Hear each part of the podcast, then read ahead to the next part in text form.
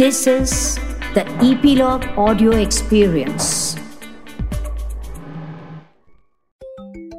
Hello बच्चों। आज सुनीता दादी आपको चुलबुली टेल्स में बहुत ही मज़ेदार कहानी सुनाने वाली है।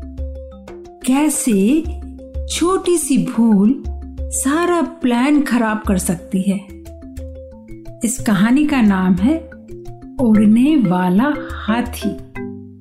देवताओं के राजा इंद्र के हाथी का नाम बजरंगी था। उसका रंग दूध जैसा सफ़ेद था। बजरंगी काफ़ी खुश दिल था और घूमने का बहुत शौकीन भी। एक दिन की बात है, बजरंगी धरती पर आया और घूम घूम कर धरती की सुंदरता को देखने लगा। अपना अर्थ है भी तो बहुत ब्यूटीफुल ना? अचानक उसे एक गन्ने का खेत दिखाई दिया और वह गन्ना खाने लगा। उसे गन्ने का रस काफ़ी मीठा लगा। मज़ा आ गया। बजरंगी ने ढेर सारे गन्ने खाए और अब बजरंगी खुश होकर अपनी दुनिया आसमान में चला गया। सुबह जब किसान अपने खेत में आया तो वह ज़ोर ज़ोर से चिल्लाने लगा। कौन मेरे गन्ने के खेत में आया था? और मेरे सारे गन्ने खा गया? आज रात को मैं खेत में छुप कर चोर को ज़रूर पकड़ लूँगा।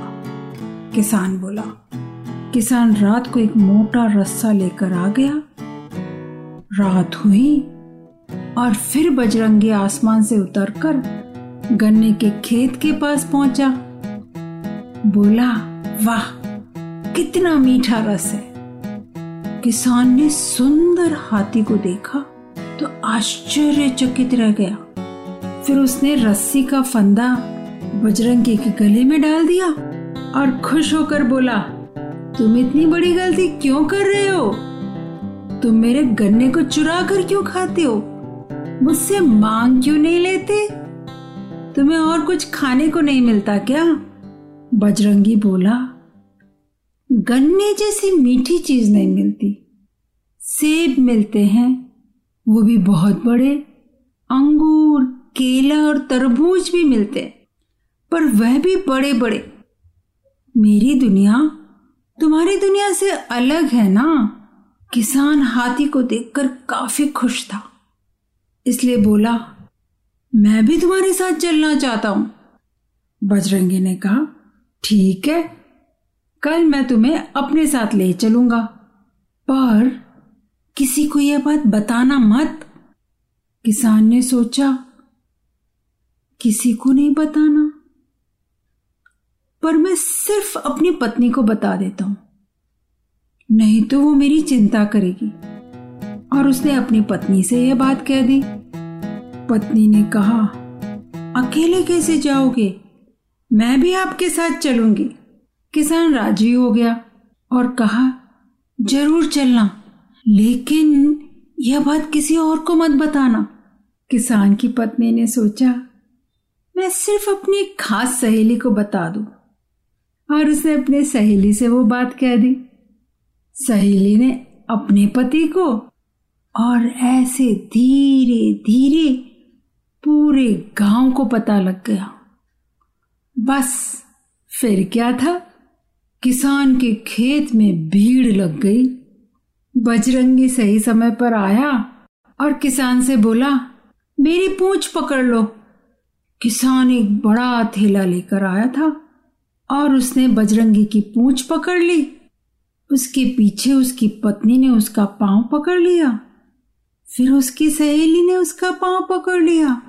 ऐसे करके सब एक दूसरे की टांग पकड़कर हाथी के साथ आसमान में उड़ने लगे। सबको बहुत मज़ा आ रहा था, क्योंकि आसमान की सैर जो करने को मिल रही थी, तभी किसान के हाथ में थैला देखकर बजरंगी ने पूछा, थैला क्यों लाए हो? किसान ने जवाब दिया, आपकी दुनिया से सेब, अंगूर और केले मैं अपने थैले में भर कर ले जाऊँगा।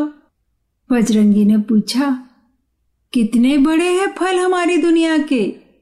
किसान ने बिना कुछ सोचे समझे बजरंगी की पूछ छोड़ते हुए बोला, इतने बड़े?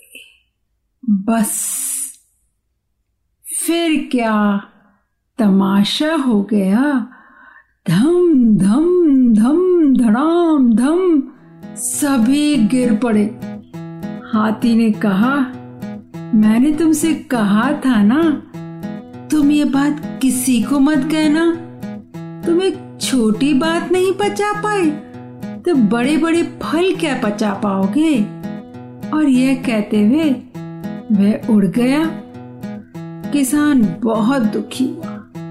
गाँव के सारे लोग भी दुखी हुए। ओह!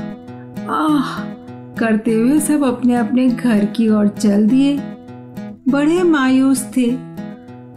और बजरंगी आसमान की ओर उड़ गया तो थी ना मज़ेदार कहानी, कैसे लालच में और बिना सोचे समझे धम धड़ाम, धम धम धम।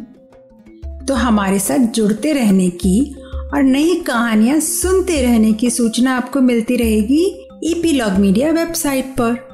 या आपके फेवरेट पॉडकास्ट स्ट्रीमिंग ऐप जैसे कि जियो सावन एप्पल पॉडकास्ट और स्पॉटिफाई पर। तो अपने फ्रेंड्स को भी बताना ना भूलें और हमारी कहानियाँ चुलबुली टेल्स पर सुनते रहें।